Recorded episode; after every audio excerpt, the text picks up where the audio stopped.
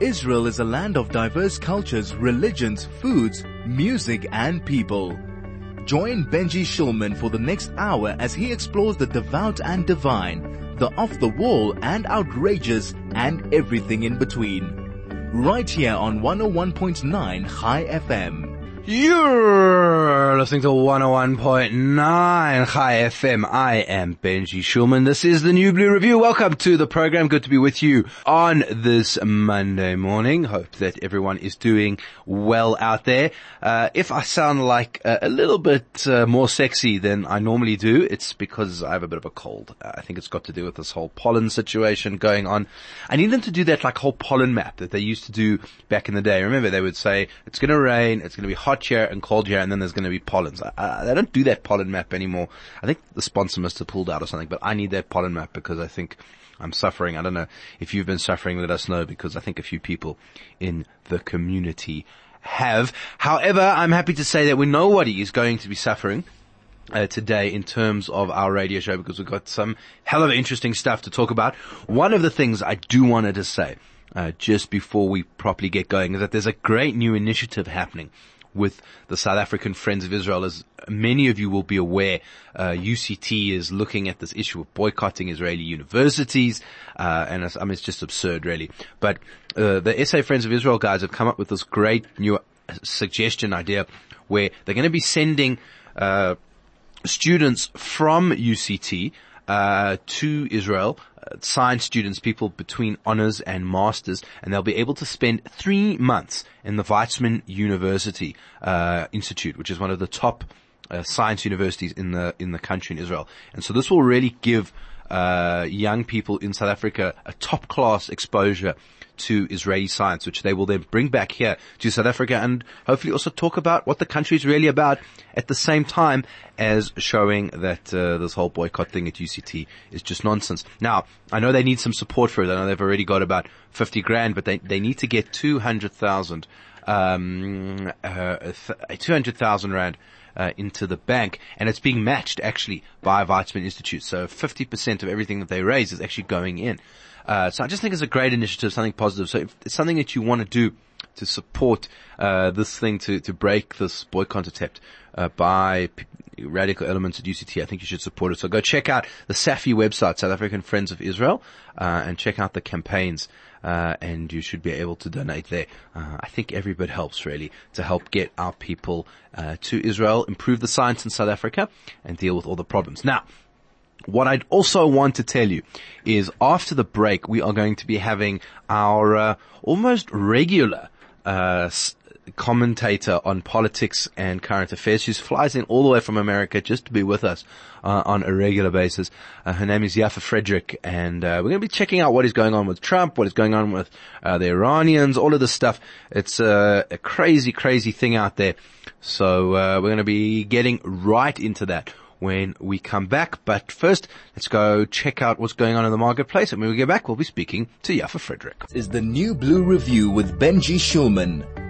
You're back with 101.9 Chai FM. I'm Benji Shulman and this is the new Blue Review. And as promised, we have social and political commentator Yaffa Fredrick in studio talking about all things that are going on in the world. Now, what I actually realized in doing my extensive preparation for this show, uh, is that when we first had Yaffa Fredrick on the show, uh, we actually looked a lot into the, what was then shaping up to be the American elections. And we were actually looking right at the beginning uh, at the Republican race and who was going to win and who was this guy called Trump that was getting involved. And I distinctly remember her saying, look, it's early on in the polls. Trump is never going to go anywhere. Don't worry about it. Um, but it's fine. All of us thought that. Uh, she's not happy with me. Anyway, uh, some people need reminders. Anyway, the point is, I think it's fantastic that we can keep having this discussion because we now basically are at a similar point four years down the line with the Democratic candidates in America, and uh, it's a different country, it's a different political context, and uh, I think we're going to start there and start getting in and understanding who might be the next next president of the United States of America, because you really wanted to hear it here first. By the way, if you want to ask any questions uh, particularly about the Republican Party, say, or the Democrats, Um, we had a famous question on the show at one point, uh, that you, all sorts of things. So yeah, we always had great, great questions on the segment, so I love it. Um, you can telegram us on 061 or you can SMS us on 34519, tweet us at KFM, or email us on air at KFM.com. You can ask Yaffa Fredrick anything you would like to ask her about, uh, about what is going on in the American elections. Yaffa, welcome to the show. Thank you so much for joining us on Chai FM. Thank you for having me back. Yeah, it's great to have you on the show again. So, I think people might be following what's going on with the Dems, might not be following what's going on with them. So what is actually, where are we in the race? And like, who do we have on the agenda so far? So we are in the midst of the primary season, though it's a little bit misleading to say that because the actual primaries don't start uh, until February of 2020. What's a primary? So in order to choose our top candidate for both the Democratic and Republican Party, we go through a primary season where each state casts ballots, um, and it, it, varies state to state as to the process and how they do that.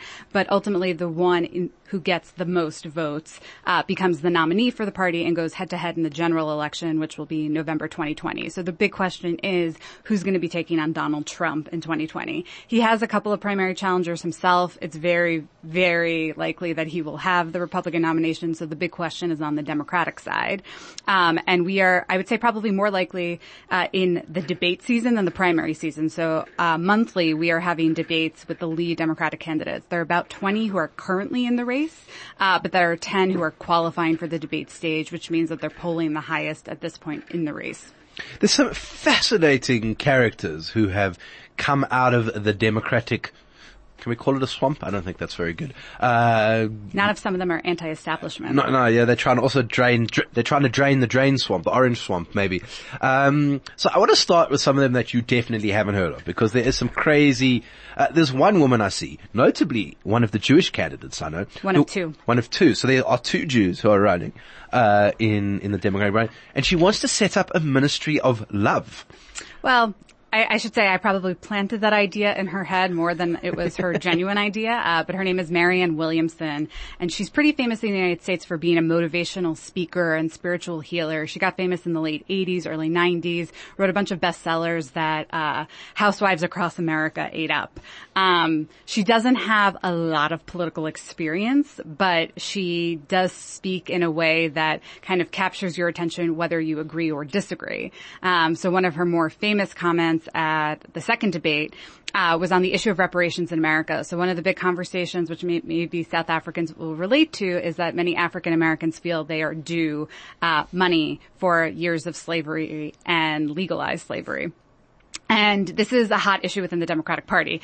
Um, and so during this debate, she said that it was, I think the figure she used was like $500 billion should be given to the African American population in the United States. And we're talking about millions of people here. Um, and when someone asked her how she had arrived at that calculation, she shouted 40 acres and a mule. because at the end of the Civil War, the thought process in terms of what do you pay former slaves was 40 acres and a mule. And if you multiply that, uh, and adjust for inflation in modern times, you arrive apparently at this figure of $500 billion.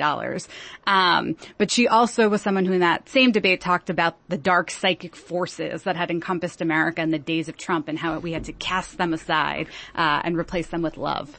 So she's quite a character. Yeah, it sounds like she is. Uh, you're listening to 101.9 Chai FM.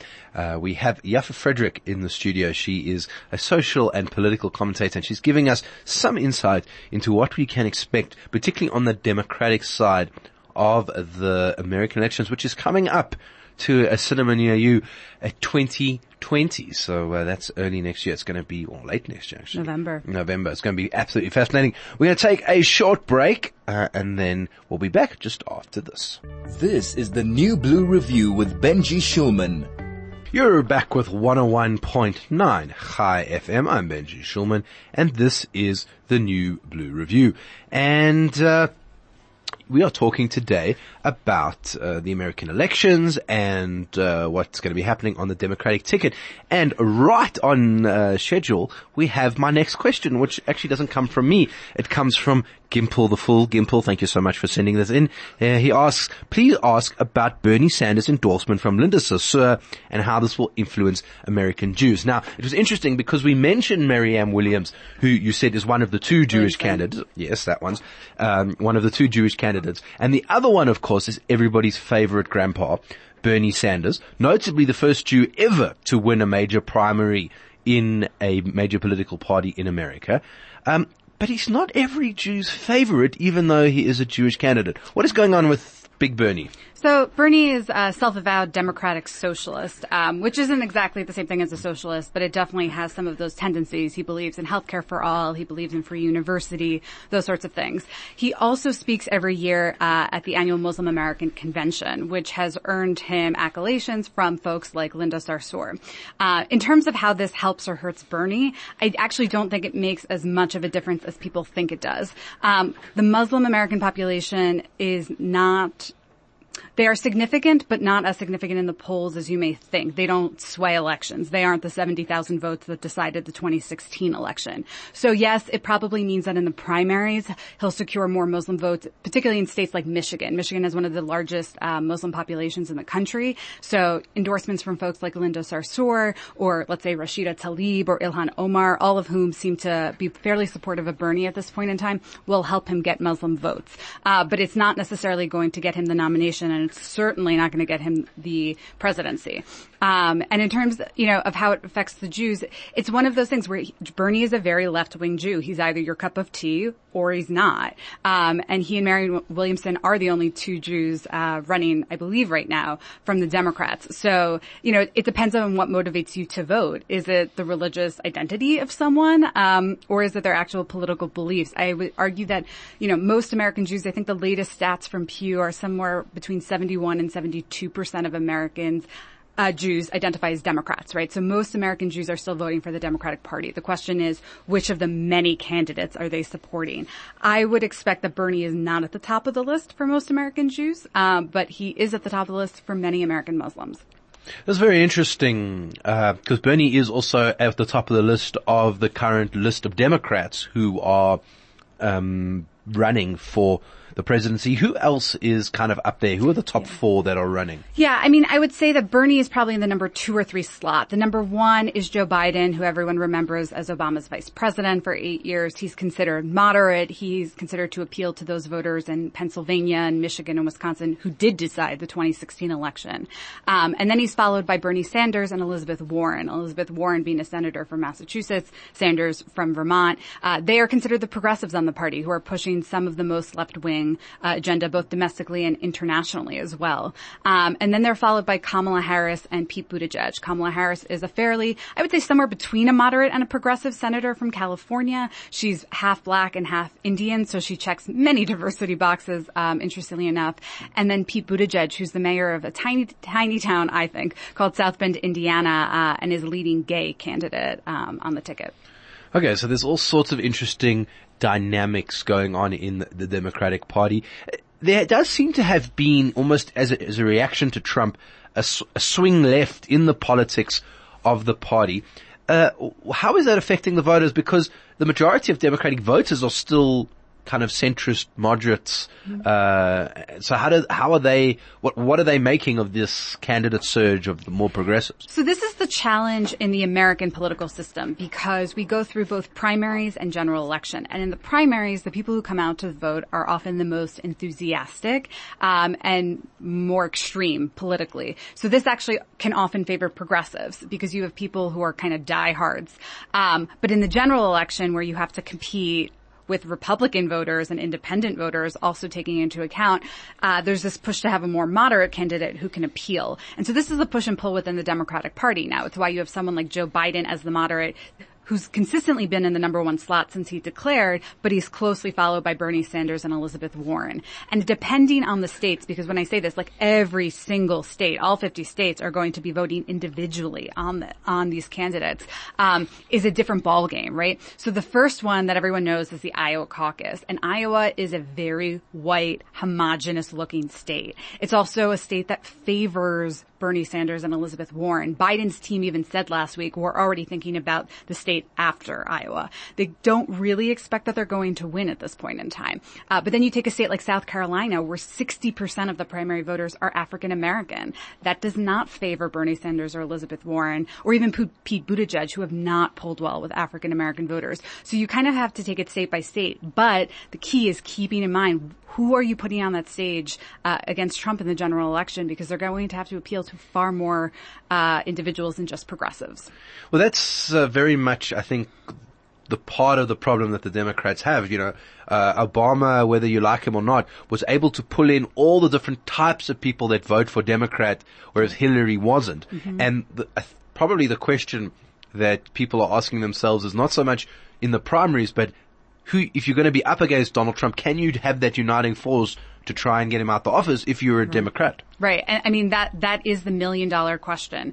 And in every single poll that CNN does, that ABC, that the New York Times does, consistently the number one thing Democrats say that they care the most about is Donald Trump losing in 2020.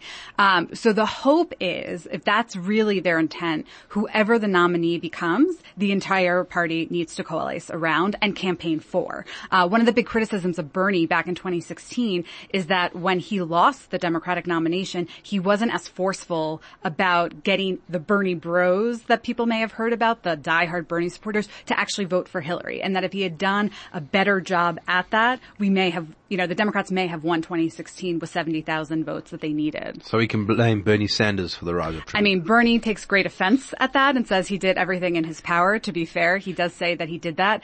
Uh, but there is a sense that he didn't do enough. I mean, Clinton perhaps didn't do enough either by not campaigning in several of these key states. There were there were mistakes and blame all around. Uh, but in terms of learning from their mistakes, you know, the Democrats, for example, are hosting the Democratic National Convention where they announced the nominee in Wisconsin, one of the states they lost in 2016. They're, they are taking steps to learn from the past. We're speaking today to Yaffa Fredrick. She is a social and political commentator. Uh, and if you want to ask any other questions, you can telegram us 061 uh, or SMS us 34519. How unusual is it to uh, lose a presidential candidacy sort of in the middle of the term? Because American presidents have two terms. Um, if they win the second term. If they win the second term. So that's the question I have is, how often does that happen? Um, not that often, but it has happened in recent history. So George H.W. Bush, George W.'s dad, um, after the first Gulf War, lost the election in 92. He had campaigned promising no new taxes and it was famous for raising taxes, and that came back to bite him in the polls. He was also going up against a dashing young uh, governor of Arkansas named Bill Clinton at the time, um, who I don't think he fully anticipated. And Bill Clinton, by the way, was very, very moderate, so he had broad appeal to the electorate. So you had that with George H.W. Bush. Few years prior, you had that with Jimmy Carter. Jimmy Carter was a Democrat, George H.W. Bush a Republican. With Jimmy Carter's case, you had the Iran hostage crisis, right? You had Americans who'd been in hostage for days, if not really years at this point. He had failed to get them out.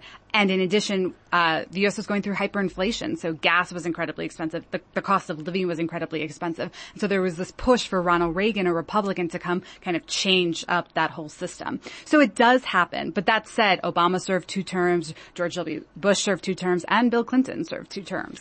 Okay, so it could be quite an interesting scenario. Uh, Ronnie Hershowitz sending in a telegram here, Ronnie saying, thank God the Dems lost. May it continue. Well, uh, Ronnie, you're certainly not hiding your political affiliation. Thank you very much. If you want to let us know, um, if you are a big Orange Man fan or if you're looking for the Democrats to win, let us know. 061895 1019 or 34519. That's the SMS number. I'd like to know which way Chai FM listeners are swinging when it comes to the American election. Could we be the 60,000 votes that the Democrats need to swing the election? That is a, a serious question. Now, you mentioned Carter and foreign policy. It's quite interesting because, uh, you know, foreign policy gets some play in, in these debates and it, it's sort of important for America because it's big and does things, although I don't know At how what point in time we were considered the global leader? I'm not so sure that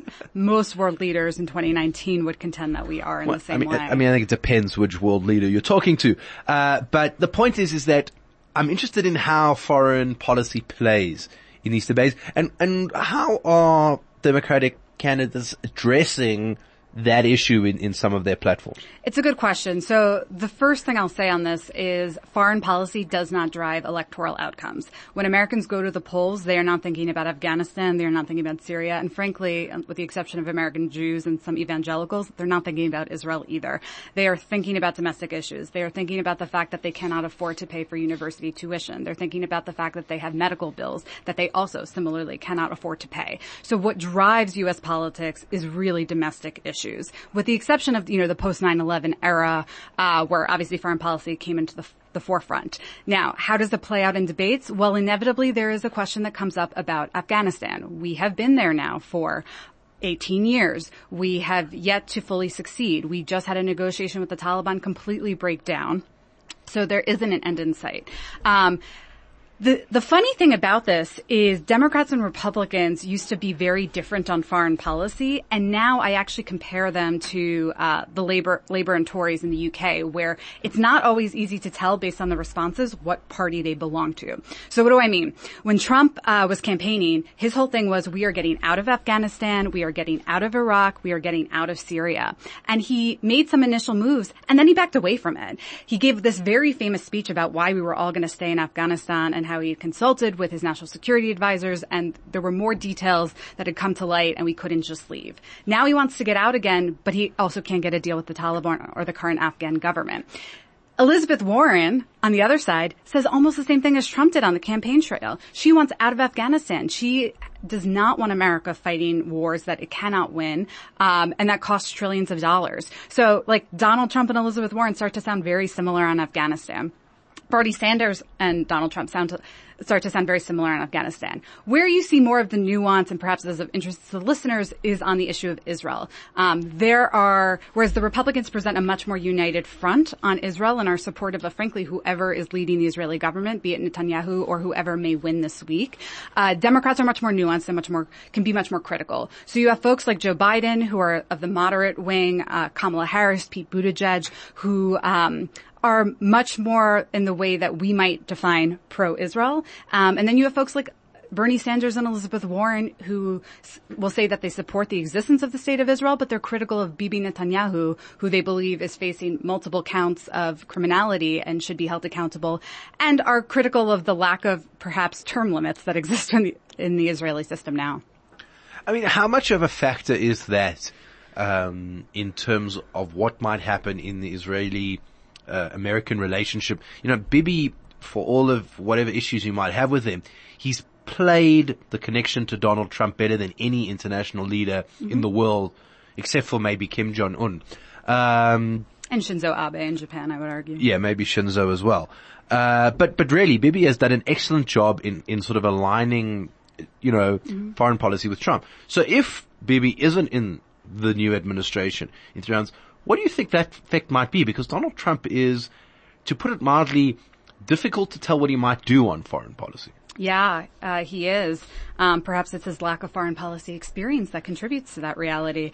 Um, but I would say that Benny Gantz, if if let's say it's Benny Gantz, um, Benny Gantz is an ex-military guy. I mean, this this idea that he's going to be super lefty is completely out of line and wrong.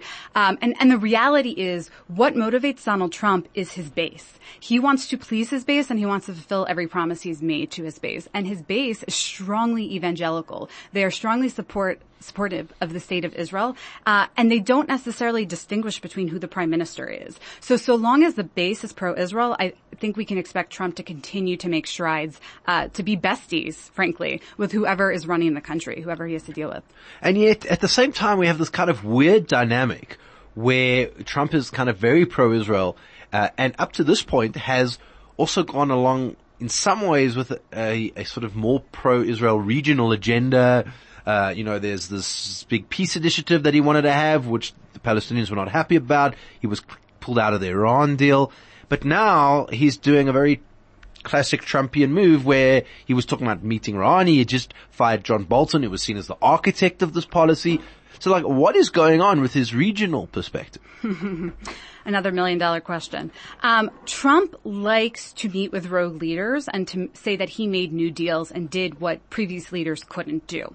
So the possibility of meeting with the Iranians and negotiating a new deal is very appealing. And you have to remember, this is the guy who wrote The Art of the Deal. He likes to see himself as the deal maker. Some unfortunate news for him this morning uh, is that the Iranians don't see it quite the same way, and they have said that they will not be meeting with President Trump at the UN General Assembly, which kicks off next week in New York so that may be a little bit disappointing. Um, but it also may have to do with the fact that the Secretary of State, Mike Pompeo, has accused Iran of the latest strikes on Saudi oil fields this weekend. So tensions continue to play high.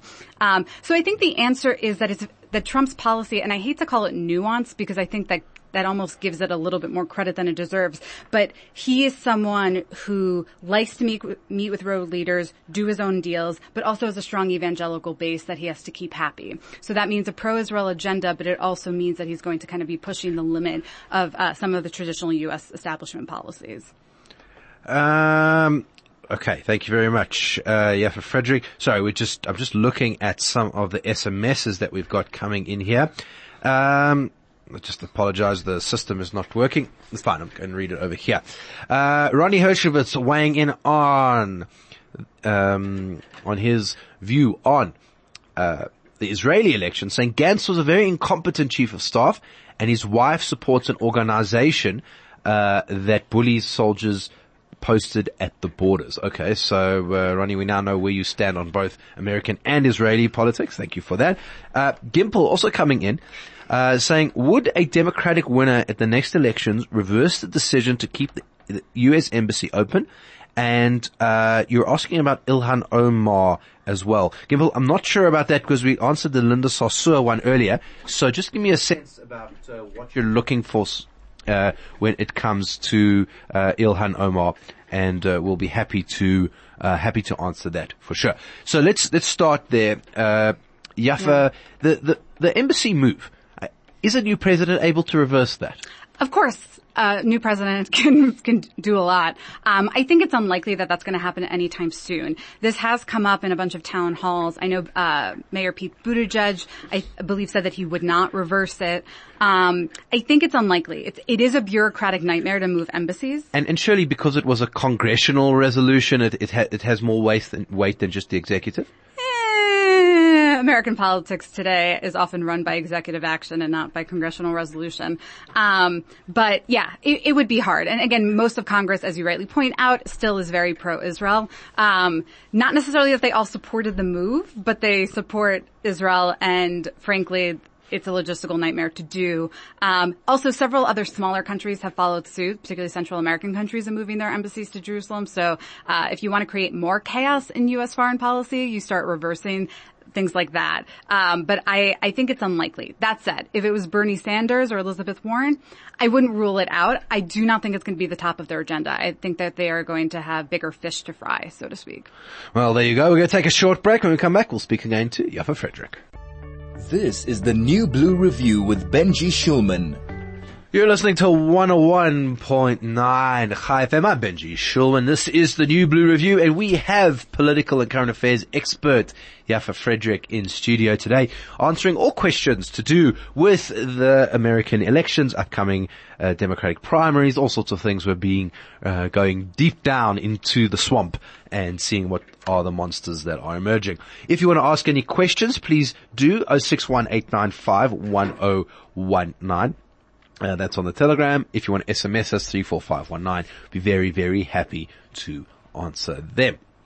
Now, a, a question that I have around the economy, right? So famously, Bill Clinton's campaign said, it's the economy, stupid. And somebody once told me that if you want to win an American election, don't get into any wars and make sure the economy is working. Where is Trump sitting on the economy side of things? So he's in a kind of funky area. I would say so much of his presidency is uncharted territory, and I think we are in a lot of this uncharted territory with the economy. Um, so Trump's big thing was, I'm going to renegotiate all of these trade deals. They're unfair. They don't favor the American worker. We're losing jobs. We're losing money. Uh, and so he's slowly but surely been trying to renegotiate it. It started with NAFTA, so this is with Mexico and Canada. So now he has, I think it's called USMCA or. U- United States, Mexico, Canada, like deal. It's, it's NAFTA 2.0 that he's trying to negotiate and get through Congress. But the big one, the one that is really, uh, getting world markets on the edge is the trade war with China. So, you know, to be fair, China steals a lot of our intellectual property per year, uh, and that has been deeply problematic for America for obvious reasons. However, um, some of the these tit for tat trade wars also affect the global market. So, you know, take steel for example. Uh, huge part of American construction most American construction companies will tell you they used to buy their steel from China. Why? Because it's cheaper. So what happens now when it's more expensive? They don't build as much. It's not that they're buying American steel. They're actually saying they're going to build less or that building projects are going to be delayed. I actually just interviewed uh, the head of one major construction company in New York about this.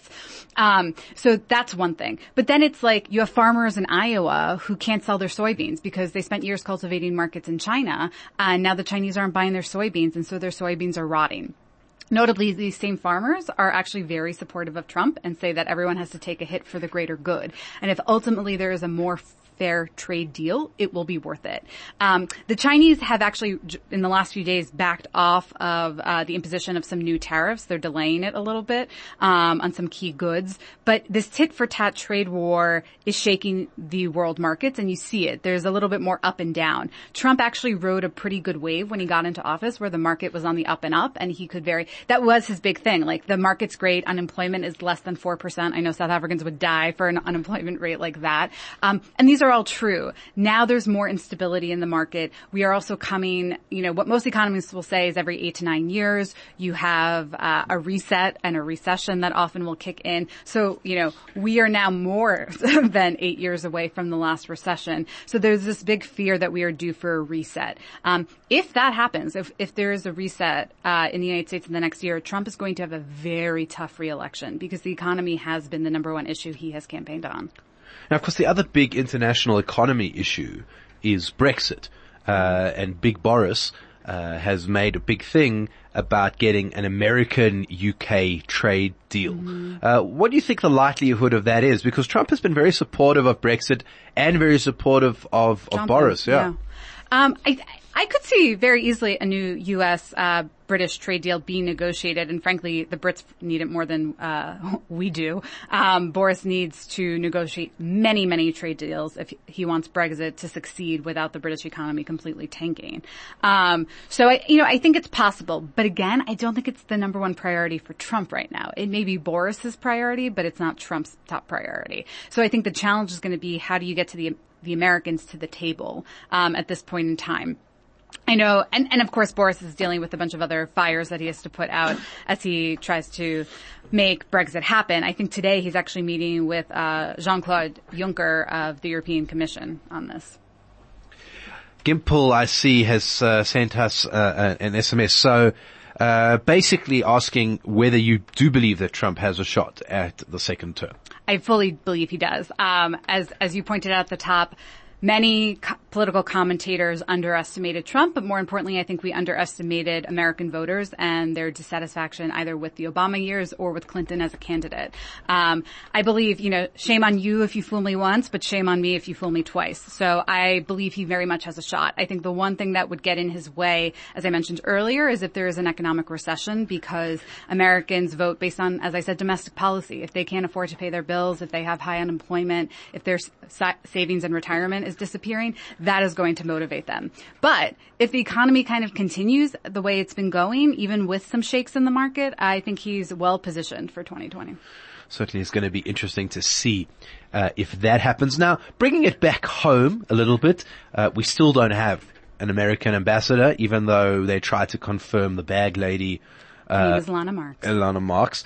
Uh, I don't know why. Why is it that that we don't have an ambassador here yet? So ambassadors have to be confirmed uh, by Congress. Now, in the United States, ambassadors can either be political appointees, which means people who usually donated a lot of money to the president's campaign, um, or they're career civil service people. But those are the ones who get stationed in uh, countries that perhaps are less desirable. So they, those are not the ones who get the British or Parisian appointments. Um, the issue with Lana Marks for perhaps several senators is that yes, she is a supporter of Trump. She's actually a member of Mar-a-Lago, his big country club in Florida. Um, but she doesn't have some of the qualifications that you might want, especially when you're coming to South Africa, which, as every listener knows, is a very complicated political reality. So, you know, the background on Lana Marks is that she is originally from South Africa. She emigrated to the U.S. in the 1970s, and she started this luxury bag company. And when I say luxury, I mean 100 to 120 thousand dollars per bag. Oh wow, um, that's that's like over a million rand. It's like a house. Yes, exactly. So, you know, she has done very well for herself in the business world. She caters to the wealthiest of wealthy. Uh, but how up is she on South African politics today? I think she left in something like 1976. Um, it's a little bit of a different reality than 1976 today. Um, and the former U.S. ambassador to South Africa was really, really active. Um, and I'm not so sure that members of Congress are convinced that Lana Marks is going to take the same role in what is still viewed as a really critical country on the continent in U.S. foreign policy. So we're going to talk more a little bit about the continent when we come back. We'll take a short break and then when we return, we'll be speaking again to diplomatic expert Yaffa Fredrick. This is the New Blue Review with Benji Shulman. 101.9 FM in studio with Yaffa Fredrick, who is a political commentator. And if you want to squeeze in a, uh, couple of questions just before the end of the show. You can telegram us 0618951019 or SMS us 34519. Now, you did mention, Yaffa, before the break, we were talking about South Africa and the ambassador and the, the troubles that, that the Senate is having, uh, basically putting uh, Lana Marks in the embassy. Maybe in some respects, we will look on President George Bush as being one of the most pro-Africa uh, American presidents, funnily enough, if I think about it, with AGOA and PEPFAR, PEPFAR and all of these mm-hmm. things, despite some controversy. Yeah. Um, I would s- say that you could sum up Donald Trump's, so far his policy towards Africa as saying that they were countries of a certain kind of whole um, which I can't say on air. See, I would have said his policies were largely non-existent, but that's that's one way to define it. Well, sure. well that that is the question. That's using his own words, yeah. That I have, like like where where is him and his administration going on Africa? Yeah. Uh, it took them up until even a year ago to have an Africa secretary, so. Have we answered the question about where Africa sits on the Trump Look, agenda? The one thing I'll say is while Donald Trump himself has made no effort to visit the continent, uh, Melania Trump and Ivanka Trump have both visited. Um, though they have not visited South Africa. Um, Ivanka is very committed to investing in female entrepreneurs and encouraging young women to start businesses and grow businesses. Um, I believe her most recent trip, she was in Kenya and possibly Cote d'Ivoire as well. Um, Melania has visited four countries. She visited with a lot of orphanages and kind of did the first lady work that we see when they visit, uh, you know, low income kids across the globe. Um, but there are members of the Trump family that are visiting the continent. I think frankly, Ivanka is probably the one I would give the most props to um, at this point in time. But yeah, we don't have ambassadors in a lot of African countries. Um, there are, you know, career civil service people who are still here fighting the good fight, and I don't want to diminish the work that they do. It's more than just processing visas. Um, but one of the things that Trump did, and it's very common when new presidents come in, is that they will suspend previous presidential policies. So things like PEPFAR um, or Obama's Electrify Africa are not being funded in the way that they used to be. So there is a big question as to what are Trump's top priorities in Africa beyond, uh, you know, Ivanka's investing in female entrepreneurs. Let's just talk about that element quickly for a moment. You know, uh, obviously gender issues have played quite highly in the Trump yeah. uh, thing, partly because of Trump's own things that he said about women, but also I think it's partly how the Democrats view gender issues as well because mm-hmm. they take it up quite seriously. And we, there are far more female Democratic candidates. Yeah, uh, you know, I was about to say it's like a big issue in uh, in the Democratic thing. So, so where where does that leave people like Ivanka and Melania? uh, in that milieu.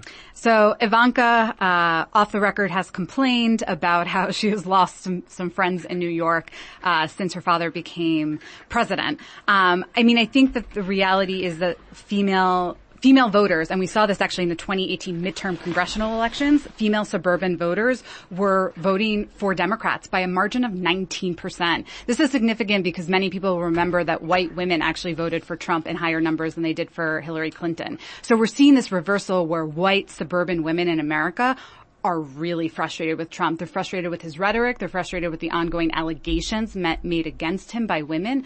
Um, and so this is this is hurting uh, Trump, and I think it's hurting Melania and Ivanka by extension because they are seen as representatives um, of his administration, either as first lady or as a senior advisor to the president. I mean, Melania has she warmed up to her role because at the beginning she looked very deeply unhappy. in pain. Yeah, like Um, it just wasn't quite what was on her agenda for the year. It's, it's funny. I have a colleague who went to Slovenia after the election and interviewed all these people who knew Melania when. Um, and I think part of it is like Melania doesn't come across as a particularly warm person, but it's not unique to the office that she holds now. Um, so yes, she isn't necessarily as beloved. Um, but I think, you know, she's picked up a couple of her own initiatives. She's trying to stop, uh, cyberbullying in particular. Obviously, Barron, I think, is 11 or 12 now, so she's got a young son who I suspect probably uses social media in some capacity if Secret Service can't keep him off of it. Um, and she's concerned with that culture. So, you know, she has her causes. Um, but I would say she's not someone who you see smile as much as, say, Ivanka, who comes across, I think, with a much warmer disposition. Very, very interesting. Uh, looks like we're going to have to leave it there for the show. Yaffa Fredrick, thank you very much for coming in and helping to explain America uh, to us, uh, the listeners. We do appreciate it. Thank you also to Craig, who's pushing all the big red buttons, uh, Mandy, who is doing the production, and Vusi, who helps us on the sound. And thank you, listeners, for coming and listening and joining in today. We had a good discussion.